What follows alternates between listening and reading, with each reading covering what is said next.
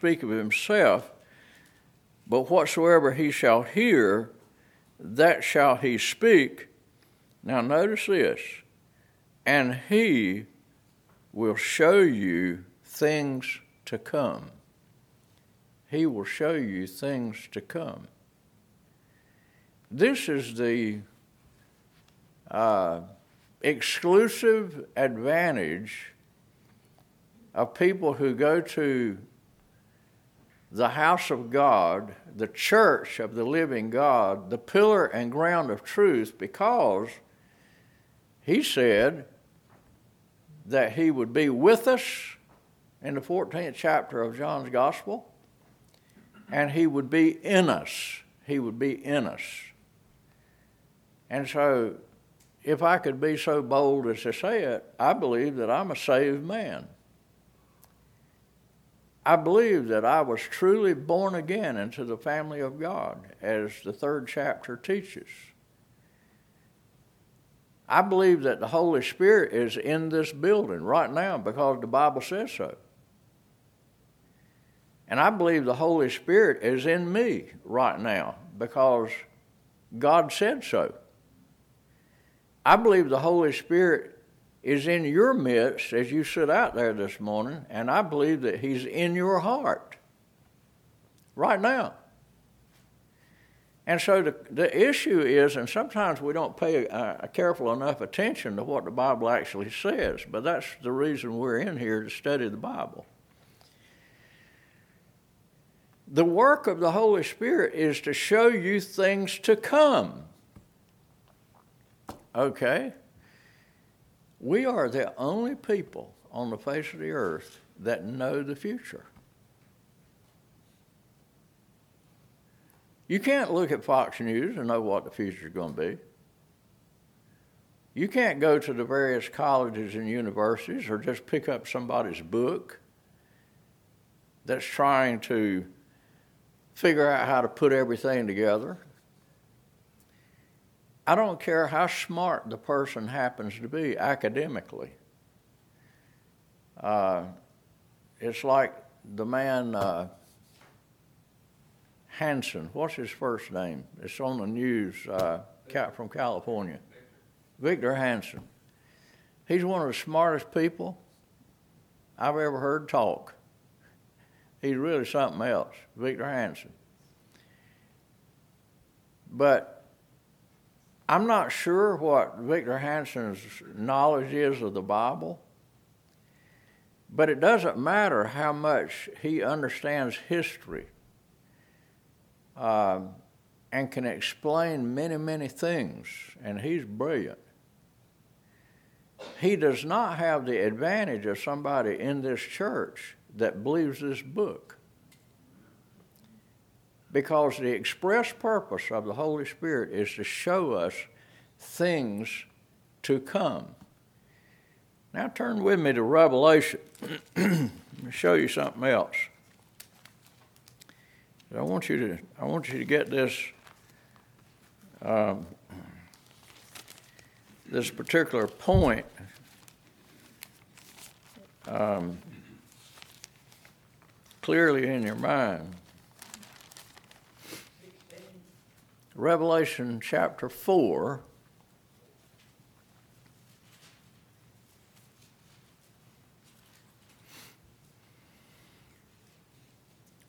And the first thing I want to do before I read you this verse is I want to remind you of chapters 2 and 3. Because chapters 2 and 3 are letters to the churches. Letters to the churches, chapters 2 and 3. Starts with Ephesus and ends with the church at Laodicea. But then you come to the fourth chapter. And the Lord is still speaking to the church through the Apostle John. And he says, Come up hither. Come up here.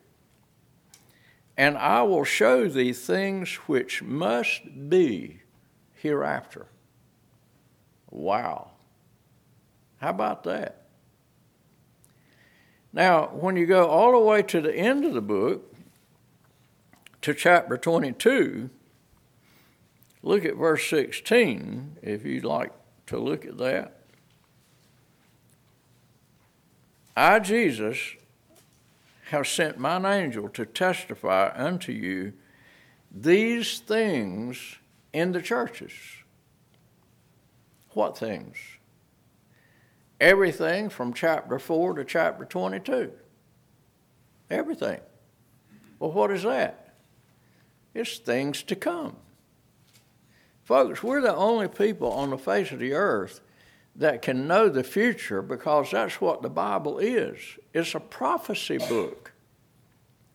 We need to understand these things when we're talking to people and be able to show them the verses that prove the point. So it's, this is an exciting thing. It's exciting to me. I look at what's going on in the Middle East and I don't worry about anything. I really don't. I'm going to show you another one. Look at Zechariah. In the book of Zechariah, verses 9 and 10, Zechariah. Zechariah is just before Malachi, so that's the Old Testament, Zechariah, Malachi. Um, and verse 9. I'm sorry, chapter 12. Thank you. Zechariah chapter 12, verse 9. And it shall come to pass in that day, and so this is a prophecy, this is a prophecy, that I will seek to destroy all the nations that come against Jerusalem. This is going to be a future day now. And God is telling us that He's going to seek to destroy every single nation that comes against Israel to battle. Well, if you study the Bible, you learn what we've spent quite a bit of time studying about in this church, and it's Ezekiel 38 and 39. In those chapters, well, if you back up to chapter 37, that's the chapter that deals with uh, the rebirth, what you might say, of Israel as a nation after being scattered for 2,500 years. And so it's the valley of dry bones, and the question is can it live again? And the answer is yes, it can, and it did in 1948. So that's Bible prophecy telling us the future because this is the exclusive uh, uh, privilege and understanding of God's children is we can know the future because the whole Bible is about the future. And so he's telling us that in the last days, Russia is going to invade Israel. There's no doubt about it. Russia's going to do it. We know without having to scratch our heads and perspire concerning Ukraine and all of these things that are going over there, we know that Ukraine is not going to survive. They are not. The politicians in Washington do not know this, but we do. I mean, think about what I just said. The politicians in Washington are doing everything they can, sending billions of dollars to Ukraine. Why? To help them defeat Russia. Ain't going to happen. I can tell you that. Wouldn't it be wonderful if our leaders in this country read and understood and believed the Bible? We're wasting, we're wasting our energy in hopes of something that's not going to happen. Russia is one of is probably the most powerful nation on the face of the earth. One of the reasons I just said that is because they would be foolish to invade the Middle East if they thought America was. I mean, think about it. There was a time that we had the, the, the power to wipe them off the face of the earth. We had nuclear power. We had national fear in the world, and people would think twice about messing with this country. That's not true today. In all the years that we have been in a nation, been a nation, there has never been a time that the world at large would look at the United States as weak. But listen, you look at the news, I look at the news. How do you think that that perspective would affect Russia? I think it would affect them in the way that they would move as the Bible says they will. They're going to move against the Middle East and they're going to do it with the Arab allies. These are the nations that the Lord is talking about to a great extent, the nations. You've got the UN. But the primary ones that are hostile toward Israel right now, and there's a number of them, is Russia and their allies. And of course, China is not a friend by any means.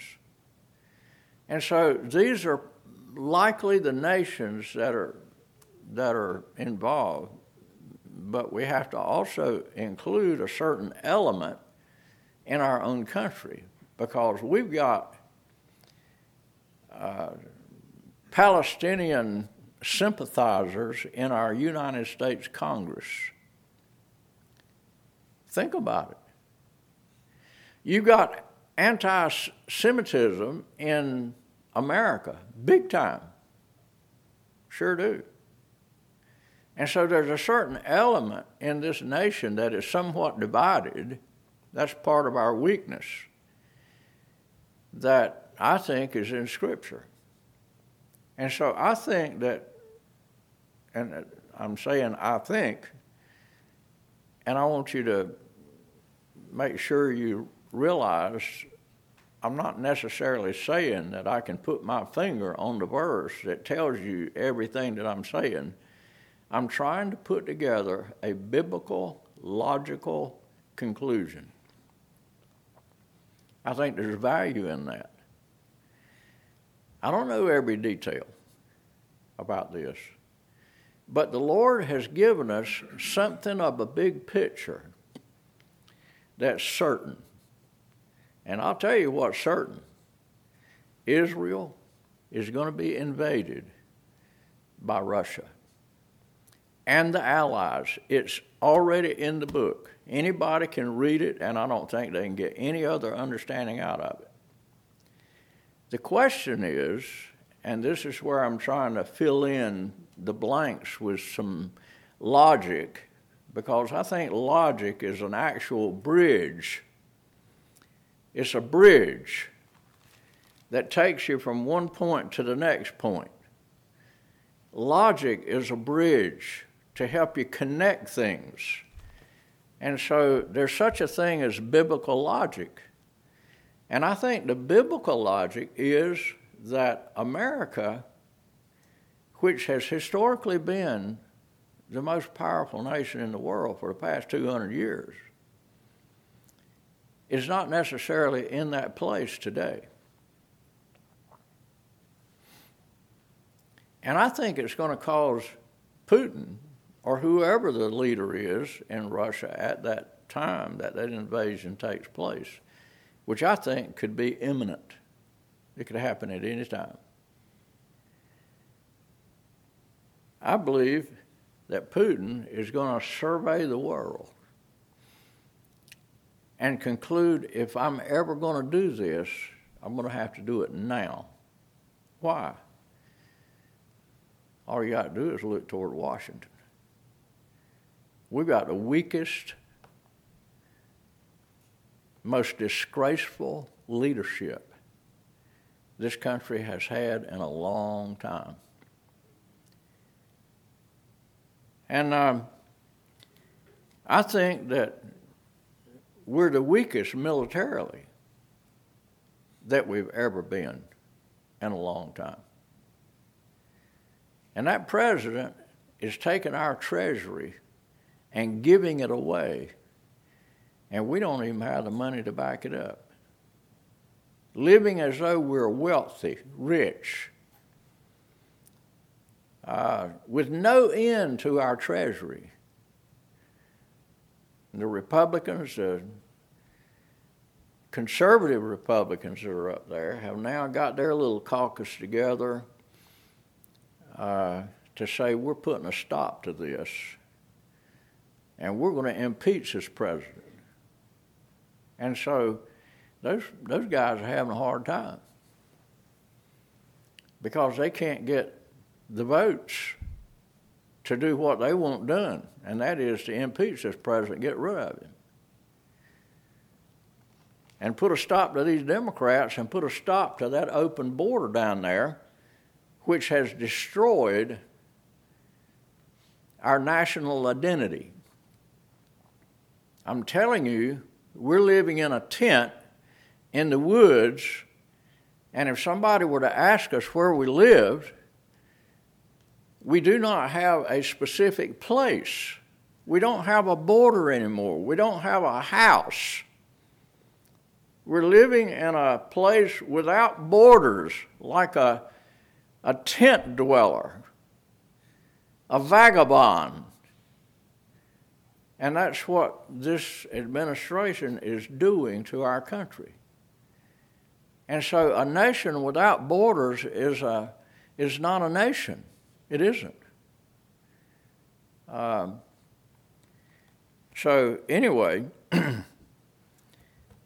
verse 9 of Zechariah 12 says that, and it shall come to pass that I will seek to destroy all nations that come against Jerusalem. And then verse 10 and this takes us right into the seven years of tribulation, the tenth verse. And I will pour upon the house of Israel, uh, the house of David and upon the inhabitants of Jerusalem the spirit of grace and supplication, and they shall look upon me, whom they have pierced, and they shall mourn for him as one mourneth for his only son, and shall be in bitterness for him, as one that is in bitterness for his firstborn, his firstborn, firstborn son. Okay, how do you understand this?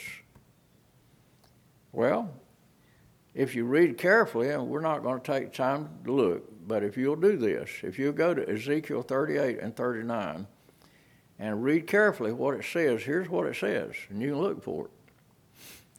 In both of those chapters, it says, In that day that God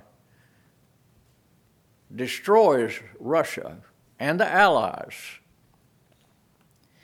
that the whole world is going to know that He is the Lord. Okay, so when the Lord does that at the beginning of the tribulation period, which is when it takes place, I believe, then Israel is going to know what they did. They crucified their Messiah. That's what this verse is saying right here. When are they going to recognize this? When the Lord says they're going to recognize it. Well, when does he say they're going to recognize it? He says it in Ezekiel 38.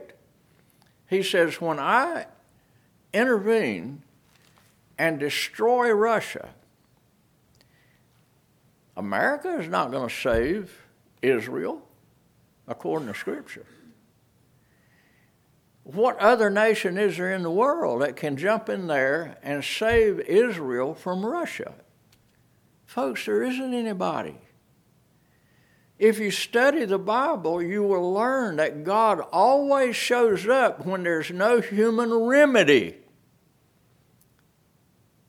That's as plain as anything you'll ever study in the Old Testament. God always showed up when Israel was absolutely helpless and had no hope whatsoever. That's when God raises up the judges. Like at one point, Deborah, because he couldn't find any men, he raised up a woman to save Israel. He can do that.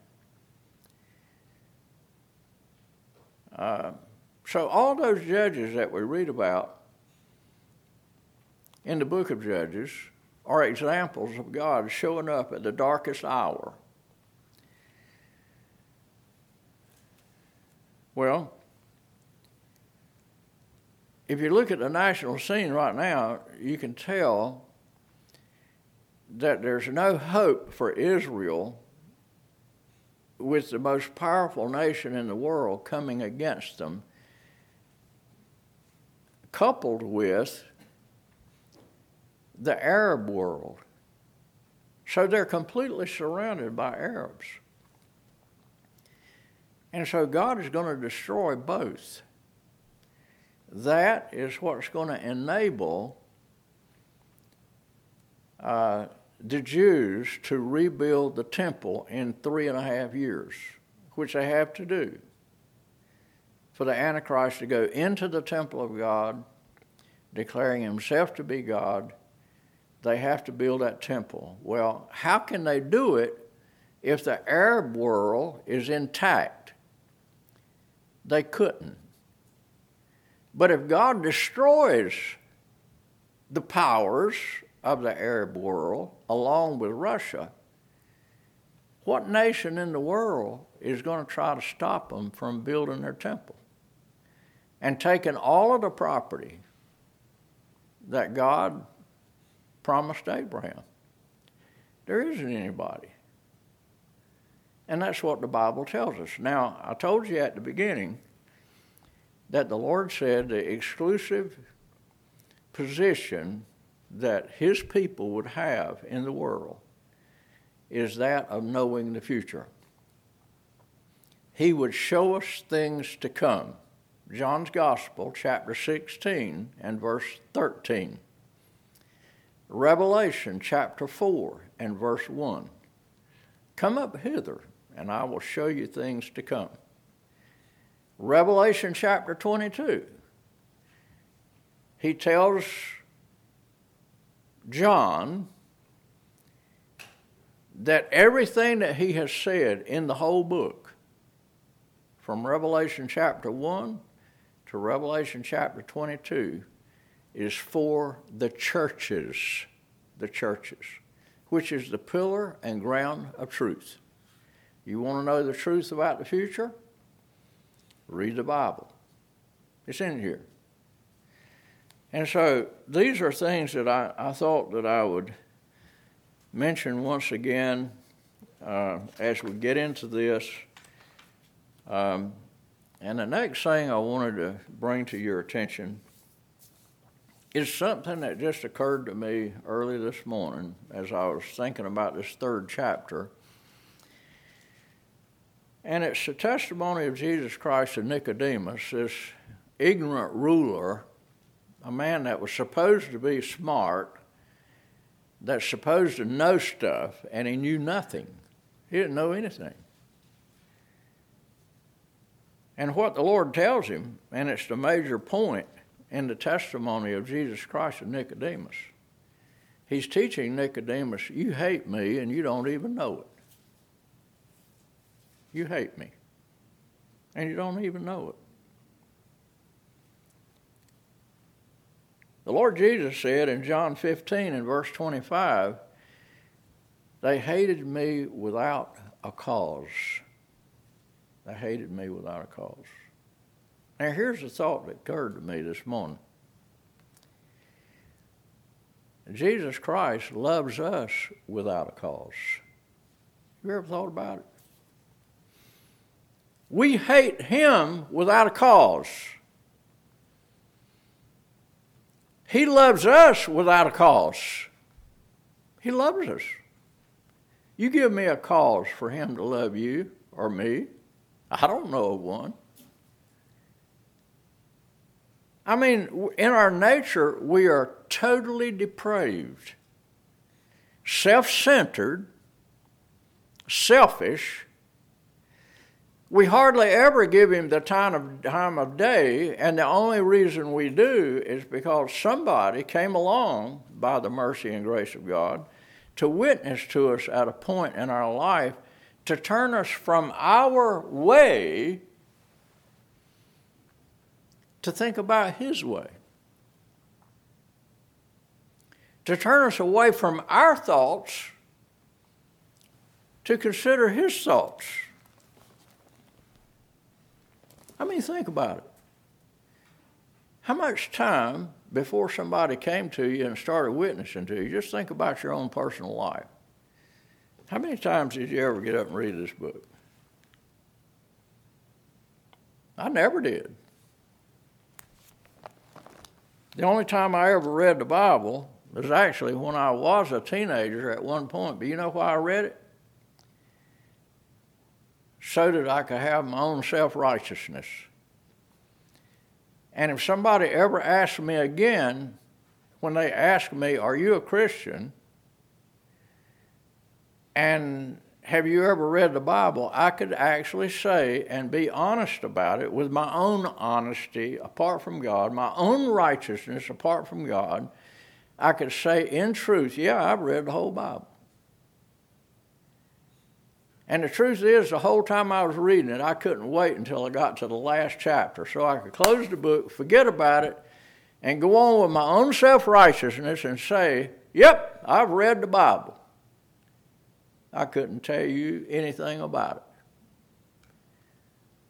And why would I even have such a mindset? The reason is because I was self centered to the core. And the only thing that I cared about was my will and what I wanted to do and my future the way I wanted my future to be. And I lived that way for 26 years. And, and the Lord had to wreck my life. He had to allow me to wreck my life. He didn't have to do anything. I wrecked my own life. And when I was sitting there in dust and ashes, with practically nothing left, God looks down and out of mercy and grace, He sends a believer, a believer to witness to me, to give me something to think about. And by the mercy and grace of God, I turned my attention to this book and started reading it. And I've been reading it and studying it for 51 years. Now, I don't know what your testimony is, um, but I can tell you that for 26 years I hated God and didn't even know it. I was just like Nicodemus. He thought he loved God, so did I. If somebody had come up to me and said, You hate God, I'd have probably slapped them down.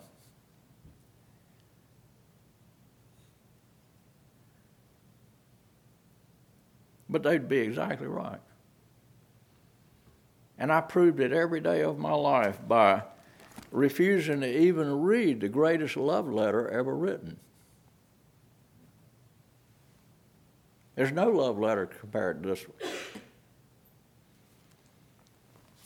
There's no one that would love the ungodly, and that's what I was absolutely ungodly. What I worshiped was myself, and so did you. And I was angry with anybody, including God, that would get in my way in terms of what I thought and my will being done my way. because I believed that I could, at the end, have my own paradise. And that I was quite capable of having paradise in this life with my mind and my way. I hated God and didn't know it. And I was educated with a master's degree from the university. When it came to psychology and philosophy, I had the education. I sat at the feet of some of the smartest people in the world, I believe. I sure did. And learned nothing, nothing, in such a way that I could identify with um, Pilate, who made that amazing statement in that court trial What is truth? He didn't know, and neither did I. And in all of my years of going to church, which I was taking to church from the time I was, well, in my mother's womb, I went to church. And I never had impressed on my mind John's Gospel, chapter 14 and verse 6, where the Lord Jesus said, I am the way, the truth, and the life. But I learned that. I sure did. I learned the answer to the question, what is truth? And I learned that it's not an academic. It's not just a doctrine. It's not just a creed. It's a person. His name is Jesus Christ. Nicodemus did not know this. He did not. He comes to the Lord by night. And God, in His infinite wisdom and genius, is explaining His spiritual condition. He was living in the dark, and so was this man right here, living in the dark. When I read the Bible today, and I read about people like Nicodemus, I'm reading about me. I'm reading my story, my own testimony, my own personal experience. And I'm learning um, every day more and more about how I hated God and didn't have the good sense to even know it. And I hated him without a cause. He was absolutely innocent. And I ignored him without a reason. But God loved me without a cause. There was nothing whatsoever about me that would cause God to have anything to do with me at all. He loved me and He loved you without a cause, without a reason. You know why? He didn't need a reason because of His nature. God is love. And there's no one in the universe to compare to Him. And that's how the Lord taught me the definition of the glory of God. The definition of the glory of God is just as simple there's no one to compare to Him. That's His glory. There's no one that can compare their love to the love of God? No one. Because we, by our nature, love those that love us. We love people when we're getting something out of them. What could God get out of me? Absolutely nothing. What could He get out of you? Absolutely nothing. If there was something He could get out of you that He needed, He wouldn't be God. He doesn't need anything. And so the question then is why would he love us without a cause? Now we need to think about the answer. The answer has to do with his nature. It has to do with his character, not ours, but his. It has to do with his personality, his nature, and his character. And he is the only one in the universe that can love without a reason. And he does.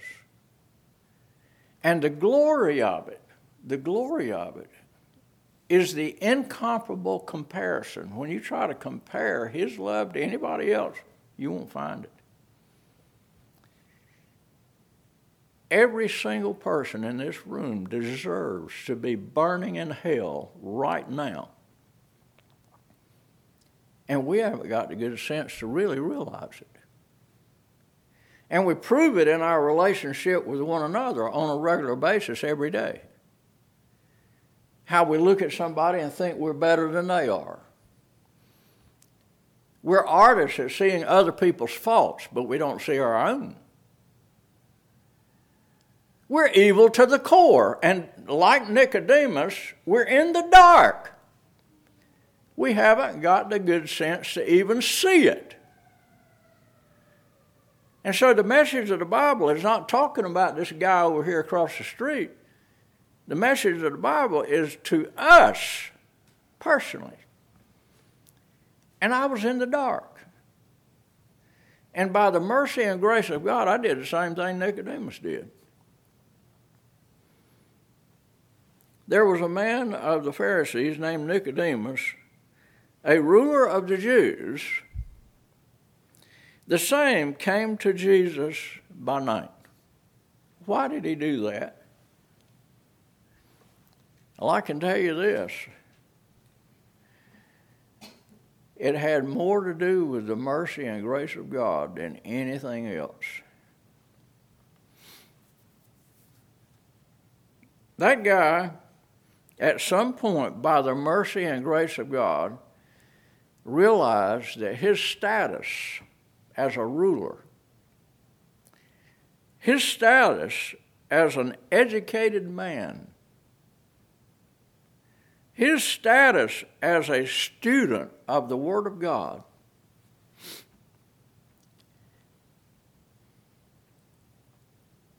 really meant nothing. And he had death in front of him, waiting for him. And he didn't know how he was going to handle it. And neither do we. And so the Lord, in my journey, taught me a great lesson. He taught me that I knew no more about living than I knew about dying. And this was what Nicodemus had come to. And that's what Dwight Creech came to. I had friends, I had acquaintances that were dying all around me. People that I was in college with, getting killed, dying. And so I couldn't help but be honest enough to think about my own demise, that I was going to die one day too.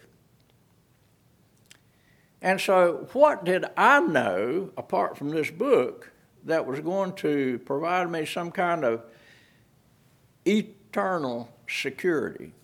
Eternal security.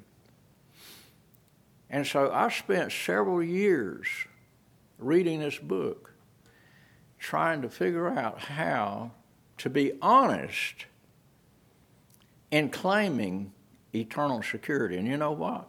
Couldn't find it. Couldn't find it. And the reason is because I kept trying to be good enough and educated enough in God's Word that one day I could feel like that God was going to let me into heaven because I had become good enough. In my conversion to Him, my conversion to Him, that He would look at me and the good would outweigh the bad, and that's how I would get to heaven. On the foundation of my faith in Him. And you know what the Lord did? He taught me that I would never have enough faith. I would never have enough faith to have eternal security, which is absolute, where you can't be wrong. You can't be wrong. You don't have to worry about works of any kind. And I was mystified by it. And I lived without assurance of salvation for years. Part of that was in this church as principal of Calvary Christian School. That's right. As a member of this church, teaching the Bible. I've been adult teacher for about as long as I've been here in this church. And I was standing up here teaching the Bible, and I did not understand. I couldn't seem to get handles on the doctrine of eternal security. And one day, the Lord opened it up, and I understood it absolutely perfectly. And I began to teach it in this pulpit right here. And I'm going to teach it until the day I die. I'm going to tell everybody that'll listen to me how they can have everlasting life. What I'm talking about right now, Nicodemus had no clue. And he was a ruler, and I was a principal of a school, a ruler. And I couldn't tell people for sure, even though I believe I was saved. But I was still ignorant. But I was still growing, and God, because of the nature that He has, was very patient, but He wanted to show me a little bit at a time so that when I did learn it, I would actually learn it. And I did. And I know it. I know it. And so I want to show you how I know it. Turn to Romans chapter 10. Romans chapter 10. We haven't got a lot of time to wrap this up, but I think I can wrap this up. You need to know this. Romans chapter 10, verse 6. But the righteousness which is of faith, and that's the word, faith.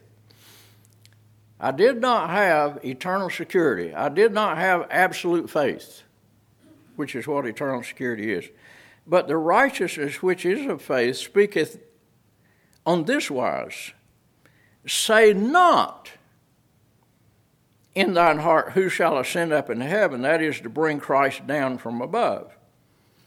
Okay, he's making the connection here between faith and Christ. And he's saying, don't say, uh, we need God to come down to tell us the truth. We need Christ to come down from above. Don't say that. Verse 7 Or who shall descend into the deep? That is, to go beyond the grave into the deep. That is to bring up Christ again from the dead. In other words, he's talking about two phases of human existence. One is while we're alive, don't say the truth has got to come down because it did. Christ came down.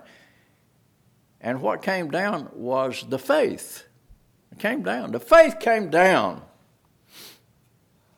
And say not in thine heart, Who shall descend into the deep? That is to bring up Christ again from the dead. We don't have to say that either. Because Christ was resurrected from the dead. Christ was resurrected from the dead. And he was resurrected from the dead with our faith. He came down with our faith, the faith that has absolute security. He was raised from the dead, which deals with death and beyond, eternity,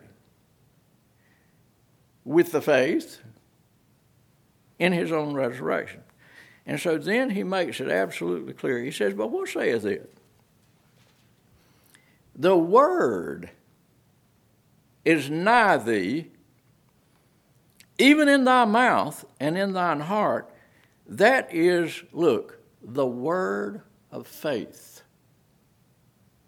Now, is the word of faith our word or his word? We'll just read the verse. It's his word. It's his faith. And, folks, that's what I did not understand. I kept trying to have my own personal faith powerful enough to take me to heaven and help me to enjoy eternal security. You can't do it.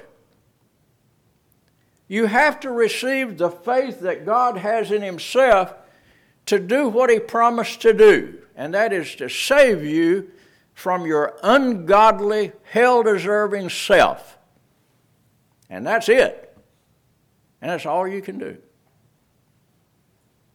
You have to receive the faith that Christ has in Himself, that He does not lie, and He's that kind of person. He will save you in your ungodly state, and there's no other way to be saved. Anybody that doesn't believe that's in the same fix I was in years ago, and I'll pray for you. Now turn to Galatians. Because when you begin to see this, you find it all over the place.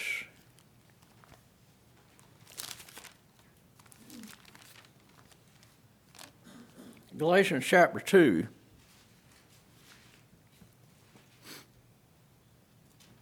And the Lord, the Lord showed me these things quite a while ago, several years ago. Galatians chapter 2, verse 16. Knowing that a man is not justified by the works of the law, but by the faith of Jesus Christ. You see that? Even we have believed in Jesus Christ that we might be justified by the faith of Christ. And, folks, that changed everything when I just simply read the words for what they say. The doctrine of eternal security does not begin on earth, it begins in heaven with what God is capable of doing. And here's what He's capable of doing converting us by imputing into us as a free gift His righteousness by His faith, not ours. You can never work up enough faith to have eternal security. Never. It's the faith of Christ. Hebrews, I'll take you to this one and we'll quit.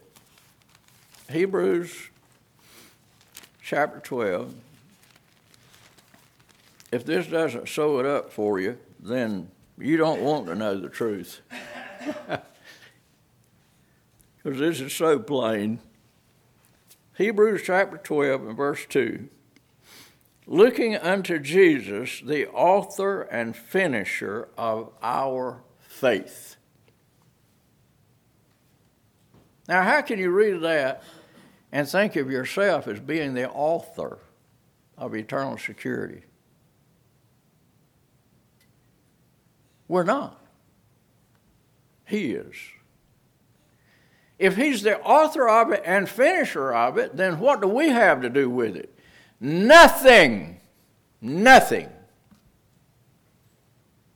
I didn't used to understand that. It's a mystery that is beyond the capability of anybody understanding. That God, and this is what Abraham found. That's the question in Romans chapter 4. What did Abraham find? He found what I'm teaching you right now. That's what he found. He found that it was not by works.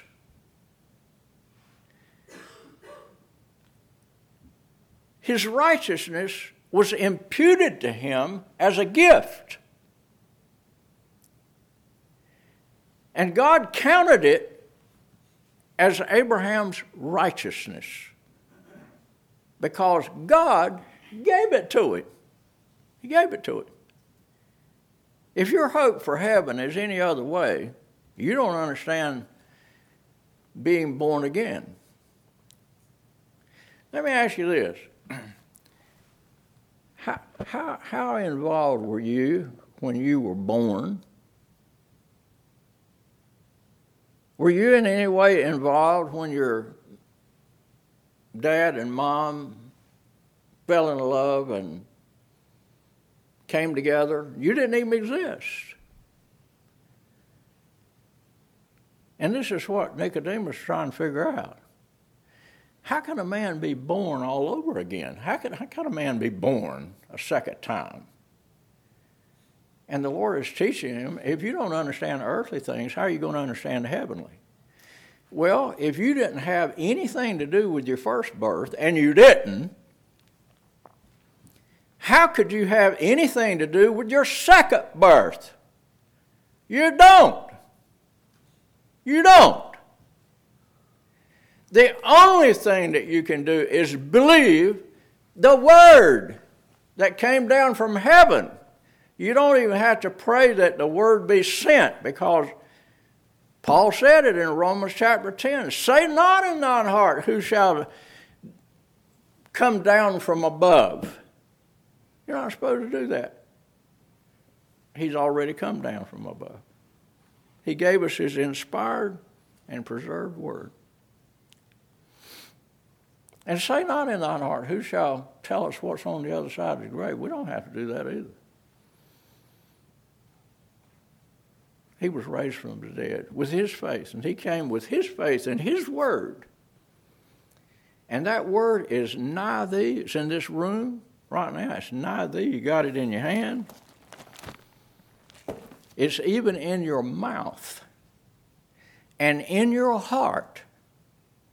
That is the word of faith, the word of faith which we preach. If thou shalt confess with thy mouth and believe in thine heart the Lord Jesus, thou shalt be saved. That's it. Our time is gone. Better have a prayer. Art, dismiss us, brother.